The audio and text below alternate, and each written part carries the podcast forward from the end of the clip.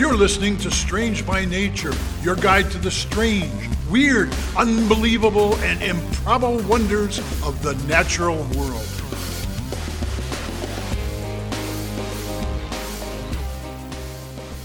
Hello, everyone. Thanks for being here today. I am Kirk Mona, and I am joined today by Rachel Ginza and Victoria Thompson. We are all professional naturalists who together have scoured the world for weird and wonderful wonders just to please your mammalian brain's desire for novelty. Isn't that nice? Let's do this. Welcome, everyone. You know, once in a while, a photo comes across my desk, and I just know that it is, it is an animal we're going to have to talk about on the show. Of course. Uh, so now, you at home listening, I can't see the exact photo I'm about to show my co hosts, but I want you to either check out our social media or do It'll an image search for the Lowland Streaked Tenrec. That's T E N R E C. And so Okay. now that I've said that, I want my uh, talented co hosts. Can you please uh, do your best to describe Wh- what uh, you see in this picture Uh, for the listeners? What? it is a shrew crossed with a porcupine crossed with a bee. That's really actually very accurate. I was gonna say But- that okay. maybe it it like it looks a lot like uh I'm gonna stick with the shrew or a vole with a really long Okay. snout, like Uh-huh. really big mouse ears, and then it looks like it got like that dandelions got attached to it, and it's just spiky. But it's What black and white, black and yellow, like a It bee. is. That's why I said dandelion. But yeah, This is a Lowland Streaked Tenrec. Uh, so what? Yeah, I like the the bee thing. I hadn't really thought about that. It's um, eh, we should for people who aren't looking at it, who are in the car or something. That's purely in reference to its its coloration. It's it's a yellow and black Yeah. mammal. Uh, It doesn't have wings. Is does not have wings. No, that would be oh, that'd be so cool. But it does have quills and spines on it. Uh, it has fur. Um, I think it looks like a Pokemon. Uh, there's sort Yeah. of a Pikachu type Mm. aspect to it. Uh, Electra they- is it called? I don't remember. It's a yeah, it'd probably be it would definitely be an electric uh, Pokemon. yeah. Um, I, I I saw this and I'm like, this is such a cool looking animal. It looks so cool. But I really hope there's something interesting about it besides what it looks like, because that's the one thing our listeners like can't see if they're looking at the podcast. Yeah. It's not a visual podcast, so there is there is more to it. Um, so I, I know there isn't any scale in the photo I show you guys, uh, but so you can tell it looks um, real small. It looks like yeah, a they're small. only they're only f- about five and a half inches long. That's so so, it's pretty, tiny. pretty small, not teeny tiny. Like it's it's bigger than a shrew. It- uh, that you it's both like referenced the shrew. size of a phone. Thereabouts. Yeah, yeah. I mean, it, it you could you it would fit in the palm of your hands, which just makes it oh so cute. Um, so it sounds like they can get a little bit larger, maybe eight inches, but like five and a half is Mhm. uh, referred to as the average of these cute little things. So tenrecs in general are fascinating. Uh, so uh, first off, the lowland streaked tamarack uh, is or tenrec is a small mammal uh, that is endemic to a place that we've mentioned a few times on the show. They're from Madagascar. Oh, cool. So they fill in um, some niches that a lot of other animals in other places do that don't exist. Well, no, the niches exist. Like there's animals that don't exist on Madagascar or have not historically, and so when Tenrecs showed up there, they ended up filling a bunch of niches that are filled by other animals in other places. That Yeah. makes sense. Yeah. And through convergent evolution, which is where like the same pressures tend to create the same outcomes, Mhm. uh, Tenrecs, and which are many different species of Tenrecs, um, have grown to resemble a bunch of other species we know. So they can look like mice, they can look like hedgehogs, they can look like opossums. Uh, it's really Whoa. quite impressive how different and in different size and different colors and different shapes they can Mhm. be. Uh, they can be found in trees, so some of them are considered arboreal. They spend their whole lives in trees. Other of them spend their whole lives in the ground. Some of them are even aquatic and spend their life in the water. So it's Whoa. really wild how much they've diversified. Now they've had they've had a lot of time to do it though. Um, they've been hanging out in Madagascar, evolving in the different forms for a really long time. Their closest relatives are the African shrews. So you guys both Aha. nailed it by saying they look like shrews. They are related to shoes. How shrews, not shoes, shrews.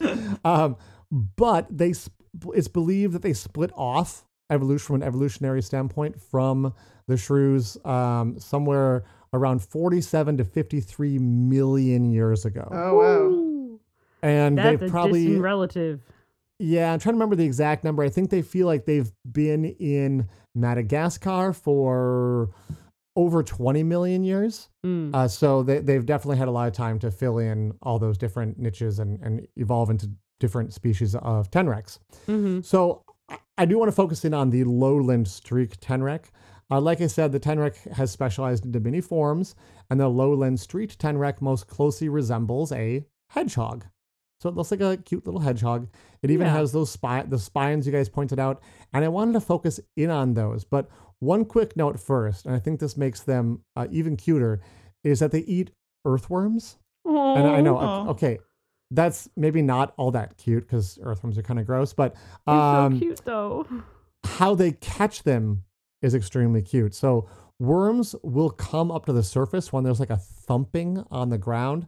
Like you can buy little vibrating rods you can put in the ground to make worms come out when you want to go fishing. Um, and if you read the book Dune or saw the movie, like they use the big thumpers to like call the giant sandworms out of the out of the sand. Yeah. Um, this is a, re- a real thing though. Like um, there's a number of animals that have figured this out in the animal world, and literally Don't they like will woodcocks do that too? Yeah, lot, yeah, yeah. The woodcocks do like a little dance where they kind of like stomp on the ground, and these tenrecs do the same thing. They will do a little like cute little foot stomping thing on the ground, and that makes the earthworms come up, and then they viciously eat them. Oh. But I just the little idea of these little guys like stomping their feet like this sounds so They're doing a little super dance. adorable. Yeah, yeah. Uh, so okay, I just had to get that out of the way because I want to talk about the quills. So here in North America, we're familiar with quills in the form of porcupine quills. And Rachel, you're up in porcupine country now. Actually, yeah, yeah. you you you you have a cap, captive porcupine where you work, right? right? An education porcupine is it still there? We used to have one. Oh, no longer there. No. no okay. longer. A lot of our animals, a lot of our uh, ambassador animals, like found new homes during our oh, during COVID. Got during it. COVID. Yeah. Yeah. Well, last time I was up at the place where Rachel now works, there was a education ambassador porcupine, super Named cute. but- Thistle. Yeah, thistle, right? Na- um, much, uh, much larger uh, than this little tenrec, Mhm. though. But so like the quills are made out of keratin, very similar to a, a a porcupine a quill, and um, similar to porcupines and and hedgehogs, the quills are certainly for defense. I mean, it is tough to eat an animal with quills, right? Some of them on the tenrec are even detachable quills, like a porcupine Oh, that could, you know, okay. get stuck into an animal that tried to eat it. Yeah. Um, that's not too strange or surprising. But what is really cool is that they use some of their quills for communication. what? Say more. Right. I know. So they actually have two different kinds of quills. They have those long defensive quills, but they have some other ones that they use to produce sound. And I'm going to have to hearken all the way back to our very first episode here uh, with the word stridulation. Yeah. Uh, so the ten yeah, I remember what that word means. Yeah, well, it was very. If you haven't listened to episode one, I'm not going to spoil it for you. Uh, what was The doing title of the uh, episode tells you a lot. Kind of gives it away, yeah. Um, Oh, but in this case, what they're doing is they are they're rubbing these special quills together, and it makes a noise. And so everyone lis- everyone listening to this has heard heard this in insects. Uh, crickets Mm. are a great example of, of Mhm. making that noise. Um, there's also snakes will will do stridulation to make noise. Uh, Mhm. but the tenrec is the only known mammal to use stridulation as a means of communicating. And they seem Huh. to communicate with their young, but also make a noise to warn predators. And I'm not totally sure how that second part works since it's like ultrasound or uh, ultrasound. yeah. Uh, so it's very high frequency, and not all animals, especially you know humans, can hear that. So I'd be very curious what animals are predating on them, and is this like, would that just tell them where they are so they'd want to eat them more, or somehow the sound scares animals off? I'm not totally clear on how that works. yeah. But the research I was reading was suggesting that Um, they use them both for communicating with each other and also for like scaring off predators. So that's Huh. pretty cool. That Um, the cool. researchers who were looking into this actually used bat detectors to hear the sounds because those transducers will you know bring that frequency down to something that humans can hear and they're Mhm. able to kind of point them at the the tenrecs and, and hear these sounds and be like oh my gosh we assumed they were like basically pretty quiet animals but in fact they're making noise all the time and communicating with each other which is very very cool That is so Uh, so- uh, there is uh, one interesting lasso tidbit for everybody in this story. Uh, because they live in dense jungles in dim lighting and they use these high frequencies like bats, this has some researchers wondering Hmm. is it possible that maybe the Tenrecs are also using the sound for echolocation? that to would help be them find their way through these dark amazing. forests. That would be super cool. I did not find any research that has actually tested that. It's just sort of like a, a hypothesis that's out there waiting to be tested, as far as I know. Um, if we, if I do find more research about this showing that someone's actually tested this out, I'd be very curious to see that because they don't have like big bat ears, No, you know, don't. for like. So they do seem to be like really like from the picture. They look really thin though, and like large-ish for their body. Yeah, so I it's, it's fascinating uh, thought, and it would be interesting to, for some people to do more research on that. But so Hmm. it hasn't necessarily, I don't think, been proven at this time, but it is yet another interesting facet to this super cool Pokemon of an animal. Hmm. Uh, so that's I just wanted to share it with you. If you ha- if you're not on a computer right now, you're driving, get to where you're going, and then look up all the photos of these. Uh, there's a lot of different Tenrecs, but specifically the Lowland Streaked one is the one we're talking about today. yeah, it'll my be on our sources- social. Exactly. And our sources this week were uh, the BBC, who actually helped film Tenrecs using stridulation back in the 1960s, and Wikipedia. Nice. Well, we're going to go to a break, and when we come back, it'll be Rachel. And do you have something colorful for us? I do. Yay. Excellent. I guess mine was kind of colorful this week, too. So Ah. we'll take a break, and we'll be back with Rachel.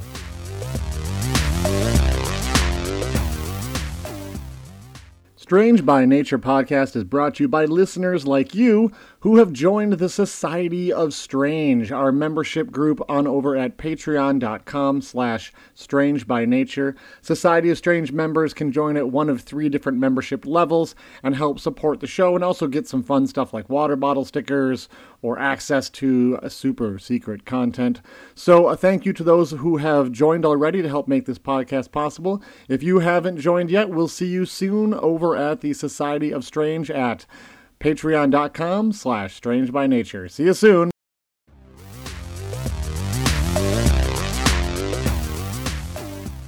All right, everybody, welcome back.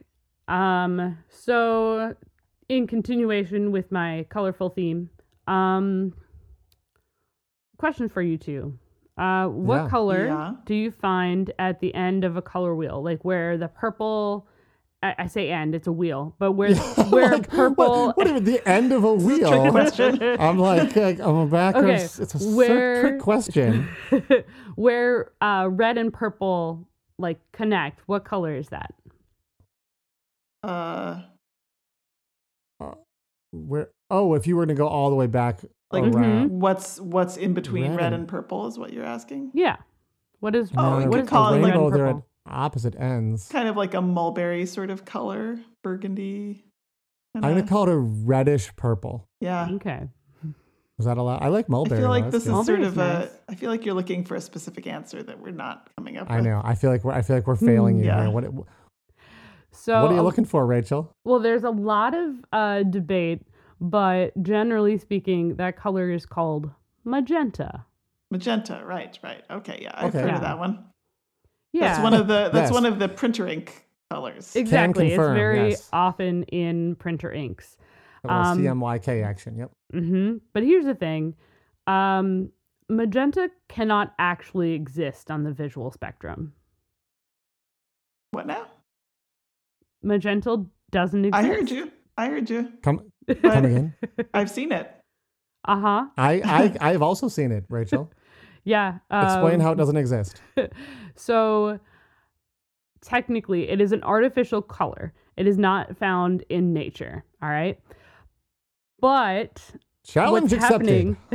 okay, it might be found in nature. So Kirk, you actually kind of started getting us into it um, because what it is our is our eyes and our brains tricking ourselves and artificially creating this color. Separate 'Cause- wavelengths coming together to create Exactly. a color that yeah. You, for instance, I Doesn't guess you could you could not create a magenta laser because there's Yeah. no coherent wavelength that is Mm, magenta. Okay. exactly. Gotcha. It's our brains trying to like solve this puzzle. So when it comes to waves of light, um, I believe we've talked a little bit about it before, but each color of light has its own wavelength. Uh, So reds tend to have a really slow, long wavelength. It takes a long Mhm. time for reds to get anywhere. Um, that's often why like sunsets and things like that ha- tend to have a more reddish uh, color to it because it's some of the last light that can reach us. Um, on the other end of the spectrum, you have violet or purple, um, which are high and fast wavelengths. Mhm. So Yeah.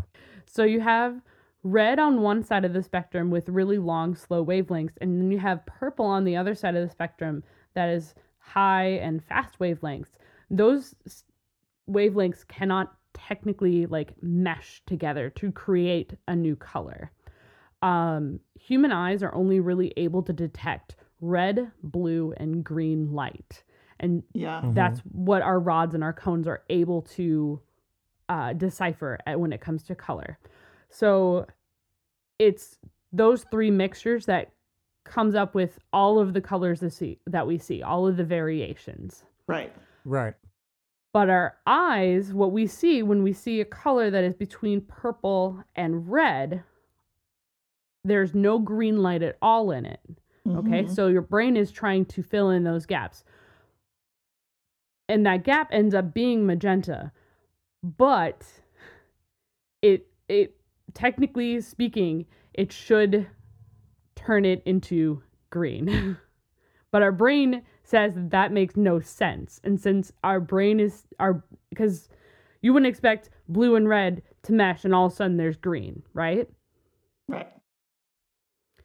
So I instead, don't really our wait. I don't. brain I don't came up with understand a- why it should look like green though. Um, because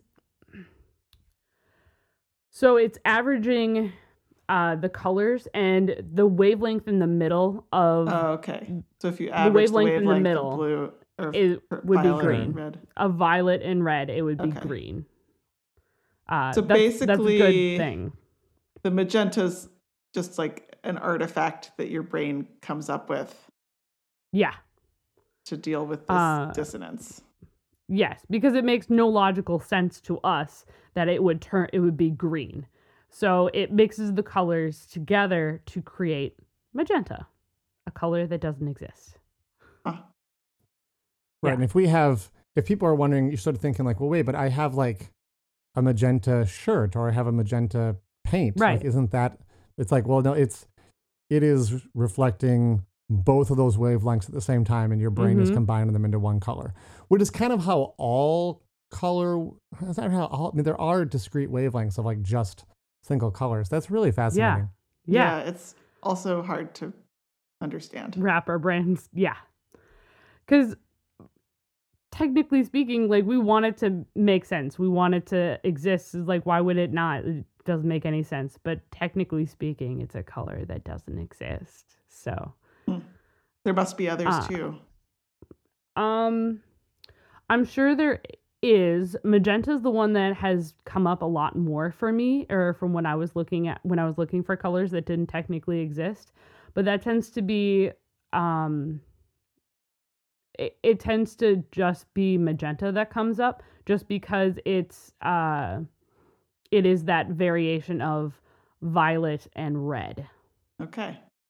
Well, there there's so there's something that can come up that that I was familiar with. It's Yeah. called it's called an impossible color. Did you come up Mm. upon that when you're reading stuff? So it, I think, I think with I the magenta, it. Yeah. yeah, with magenta, like our uh, we can perceive that. There's some other Mhm. colors because the way our you know the, the our eyes work, you just can't we can't see those colors because they to oversimplify it, they they cancel each other out. Right. Uh, there's a really cool thing you can do. Actually, if you go to Wikipedia and search for impossible colors, the easiest way to find these, there's two colors. There's a blue yellow and a red green, Oh. and Mm. you you can't. There is no color that is blue plus green, or sorry, blue plus yellow, and there really isn't a color that's red plus green. Mhm. Um, I mean, you you could you could mix those colors in paint, but you just get kind of like a brown. mud. Yeah. Um, but Do there's I- a really cool. Well, blue and yellow makes green normally. Is it yellow and purple? Oh yeah, yeah. Well, uh, no. So there's a there's a thing. It's it's really weird. Like check this out. Go there. Go to the Okay. you know Wikipedia page, and there is a blue square and a yellow square with little plus symbols in the middle. And then what you do is you like, you know, you know those magic eye posters where you like Yeah. put your eyes up. And- So you need to get your eyes to cross so that only one eye is seeing the yellow and one eye is seeing the blue. Because if Mhm. those colors both enter the same eye, you get a different color. And what happens is if you do it correctly, you will your brain will for the maybe for the first time in your life see a color you've never seen before. Hmm. and you look at it and you're like, well, it's uh, it's uh, it's yellow blue. You know, like we don't really have a yellow blue or a blue yellow. You know, we have greenish Green. yellow or reddish blue. You know, but we don't have a a. So try try it out. Little bonus thing. Um, that's kind of related to your topic and fits in with all the, the Mhm. colors we're talking about. Yeah. Cool. Um, so that's what I have for you today. The color that doesn't exist. Awesome. Thank you. Very Yeah. neat. So we're gonna take a quick break, and when we return, it'll be Victoria.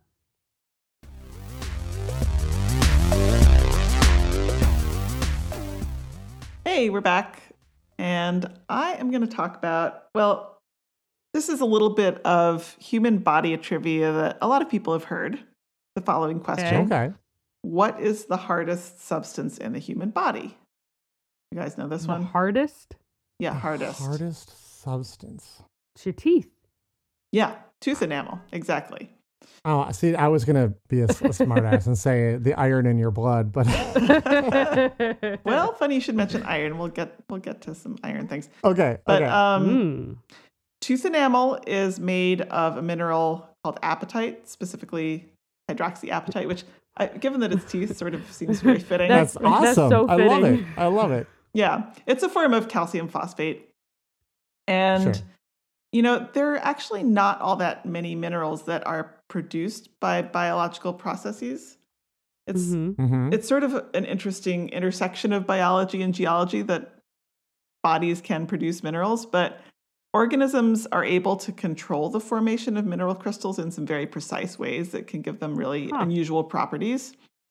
And then also can combine them with organic compounds, like our bones are a mixture of um, also hydroxyapatite and, you know, different um, types of connective tissue and stuff.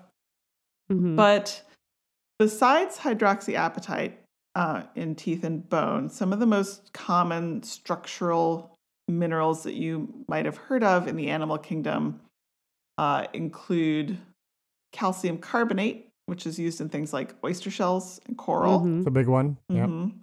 And silicates, which are used by actually not animals, but uh, small sea creatures like diatoms. Mhm. Yeah. And then there's some minerals, uh, biominerals that are not as well known or common. Uh, Do, magnetite. ta- do tell. Yeah, magnetite is actually one that we have mentioned a bit in the We have. context of bird migration. Mhm. And Absolutely. yeah, it's believed to likely play a role in wayfinding among many different species. And in fact, there's magnetite in the human brain. Although how much of that is due to pollution and how much of it is due to our brain chemistry is a bit of an open question at the moment. A little disturbing. Uh, I didn't Whoops. go too far down that rabbit hole. Uh, Probably a good plan. yeah. Um, but magnetite is significantly harder than tooth enamel, up to three times harder, actually. And Whoa. it's an iron Yeah. containing mineral. So today I want to talk about an animal that uses magnetite for not necessarily for wayfinding, although perhaps it does, but I'm going to talk about chitons. Do you guys remember or know what a chiton is? Does this hmm. ring a bell? They're it pretty rings obscure a for most people. very Does very it? tiny microscopic bell. Not microscopic. I can barely- Nope. No, I mean, no, I mean Oh, the bell is microscopic. Got Uh. It's, Yeah. it's very, very quiet. I think my ringing. brain is conflating it with uh chitons. Mhm. Oh, like same the right? No, not Yeah. like chitin, the min, the not mineral, but like uh, structural Yeah. material. Yeah. Yeah. Um, so chiton. This no. is spelled C H I T O N. They are marine mollusks, so they're related to snails, oysters, octopuses. Although they have their own class within the mollusks, so you know they're not super Mhm. closely related to any of those creatures that I just named. Um, and they have a generally oval shape and eight overlapping shells on their back that provide Mhm. protection. And then their underside is a foot, kind of like a snail's foot that they creep along on. And Yeah. they crawl around on rocks and hard surfaces in the ocean. And they live by scraping algae off of rocks with a, a special kind of um, a sort of a barbed tongue. It's called a radula. And it's Yeah, yeah. covered Okay. with lots of little tiny teeth. So horrifying. yeah. What are those teeth made out of? Well, it looks, you know, it looks a bit like a zipper, actually. It's not that horrifying, the radula. Oh, okay. Well, Yeah. that's good. It's long in my and narrow. brain. I'm pic- I for some reason was picturing like a human tongue with a bunch of little barbs that was just like super sharp. No, it's just this sort of long, Oh, narrow strip with a bunch of little Rachel. nubs on it. That's why I was like, Horrifying. oh, exactly. That's why I was like, oh no. But, you know, if you think about crawling around over rocks all day and scraping algae off with your tongue, that is going to be pretty hard on your tongue. Uh, Even your teeth would wear down quite quickly. Uh, but each little tooth, each little rasp on the radula of the chiton is coated with magnetite, biomagnetite. And Cool. it just happily scrapes, scrapes, scrapes all the time. They do eventually wear down, but they're replaced continually. And this biomagnetite is uh, the hardest known biomineral. And Huh. it's it's unusual. I, I mean, I don't know if it's unusual, but the chiton actually forms it in a way that is significantly stronger than the magnetite that is found in rocks, just because it it can very Huh. precisely um, lay down the crystalline structure of the mineral. Wow. Right. Yeah. Okay. I suppose And- that shouldn't be that surprising. Our our teeth are laid down in very specific ways. right. Yeah. Yeah. Well, uh, the reason I decided to talk about this subject today is not just that it is amazing that chitons use magnetite in their teeth, but there was a relatively recent discovery uh, with some more information about chiton teeth. And this involves specifically the giant Pacific chiton, uh, which is uh, Cryptochiton stellari, stellare, which is Okay. uh, the largest chiton in the world, and it is nicknamed the wandering meatloaf, which should give it. you some clue as to its appearance. And for Does those it of you look listening like a at home, meatloaf? you now understand where the episode title came from. Good. Done. Check that off my list. Episode title sorted. Okay. Glad I took care of that for you. Um, Done. yeah. Well, these scientists they were interested to see how this ultra hard magnetite on the outside of each tooth connects to the underlying tissue, which is relatively soft. Uh, it's actually made of chitin, the biomaterial, like the Mhm. insect shells and lobster shells and stuff is made of. Um, so the chiton has chitin. It's got kind of a, a core and each tooth that is made of chitin, and the radula is also made of chitin. And each tooth Hmm, is quite okay. small. And this um, this core uh, is there, and it's it's a very so it's a very small distance from that very hard outer part of the tooth to the inner part of the tooth that's a softer material. So it's only a few hundred micrometers, uh, which is a, a couple human hairs, approximately. Right. Okay. Real small. Wow. Yeah. That's tiny. And so the hardness just varies incredibly over this very short space. And that can lead to unique stresses on the material. So they were interested in kind of how the chiton bridges that gap, if you will. Not an Mhm. actual gap, but that that material difference. Um, and so they were looking into this and they did all kinds of sort of spectroscopy and analysis of the different parts of the tooth and the core of the tooth. And while doing this, they discovered another iron containing mineral within the tooth, nanoparticles of a mineral that's called Santabarbaraite, uh, which is an. Where where It's was actually- it found? Yeah. It's Where actually- could that possibly have been discovered? well, I thought it was from California too, but actually it's from Right. uh, like an Italian mine that is also called Santa Barbara. oh, Yeah. shoot. Okay. Wow. Yeah, it's an it's an iron phosphate compound which has never been found before in any living creature. Hmm. And in fact, the mineral itself was only discovered in the year 2000 and occurs in a just a small handful of locations in the world as far as we Wow. know. Cool. And it's um it's an amorphous mineral, which means it doesn't form regular crystals. So sort of like if you think of obsidian, like volcanic glass, um, that's another amorphous material. If you crack it, it just kind of doesn't have a cleavage plane. Mm-hmm.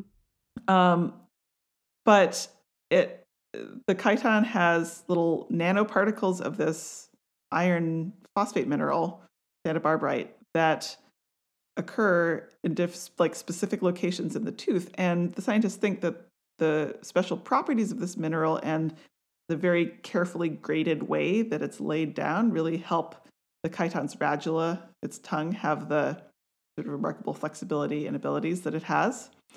Mm-hmm. Um, and it was kind of almost a two for one paper. They found this mineral in the tooth, and then they just decided to go ahead and 3D print some materials based on Why the, not? the, the materials that they were they had found in the Right. tooth. Um, and they these printed materials were able to show similar mechanical properties to the chiton teeth in terms of their um, like flexibility and strength and stuff. It sounds like someone could make a really awesome sandpaper. Yeah. But this is actually Yeah. kind of a persistent problem in, or I don't know if it's a persistent problem, but like a problem in robotics, where Mm. if you want to have a soft robot that can do Oh, absolutely. hard things, um, it's hard to sort of connect those materials. So this is, you know, potentially a really important development in that, Yeah. uh, in that sense. Cool. Cool. Yeah.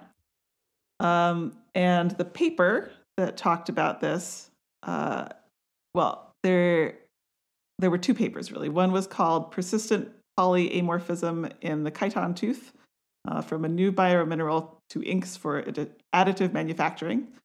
Um, that Hmm. was in the Proceedings of the National Academy of Sciences in June 2021. And there was an earlier paper from April 2010 in Materials Today that was called Analysis of an Ultra-Hard Magnetic Biomineral in Chiton Radular Teeth. That was about biomagnetite. Yeah, so That's awesome. um, Wow. That one was not on my radar. Neither was it. It wasn't on mine either. Very you started cool. talking about teeth, and I was fully prepared for you to start talking about like our enamel and everything, and you went a very different direction. yeah, a little misdirection there. Very oh, nice. Nice. Oh, yeah. Thanks, Victoria. You're welcome. Thank you. that's that's what we have this week. And Awesome, fun show. Thank you. yeah, Yeah. Thanks Talk everyone for listening. We'll see Yeah. you next week. see you next week. Bye. Bye. Thanks everyone for listening to today's show. Be sure to subscribe. New episodes drop every Wednesday, and we love sharing this strange world with all of our listeners. If you would be so kind as to leave us a five star review, that would be great. It lets other lovers of the strange discover the show. You can reach out to us on social media by searching for Strange by Nature Podcast on Twitter, Facebook, and Instagram. You can send us an email as well. Our address is contact at strangebynaturepodcast.com. If you want more information about the show, you can also check out our website, which is strangebynaturepodcast.com. Until next week, get outside, stay curious, and embrace the strange.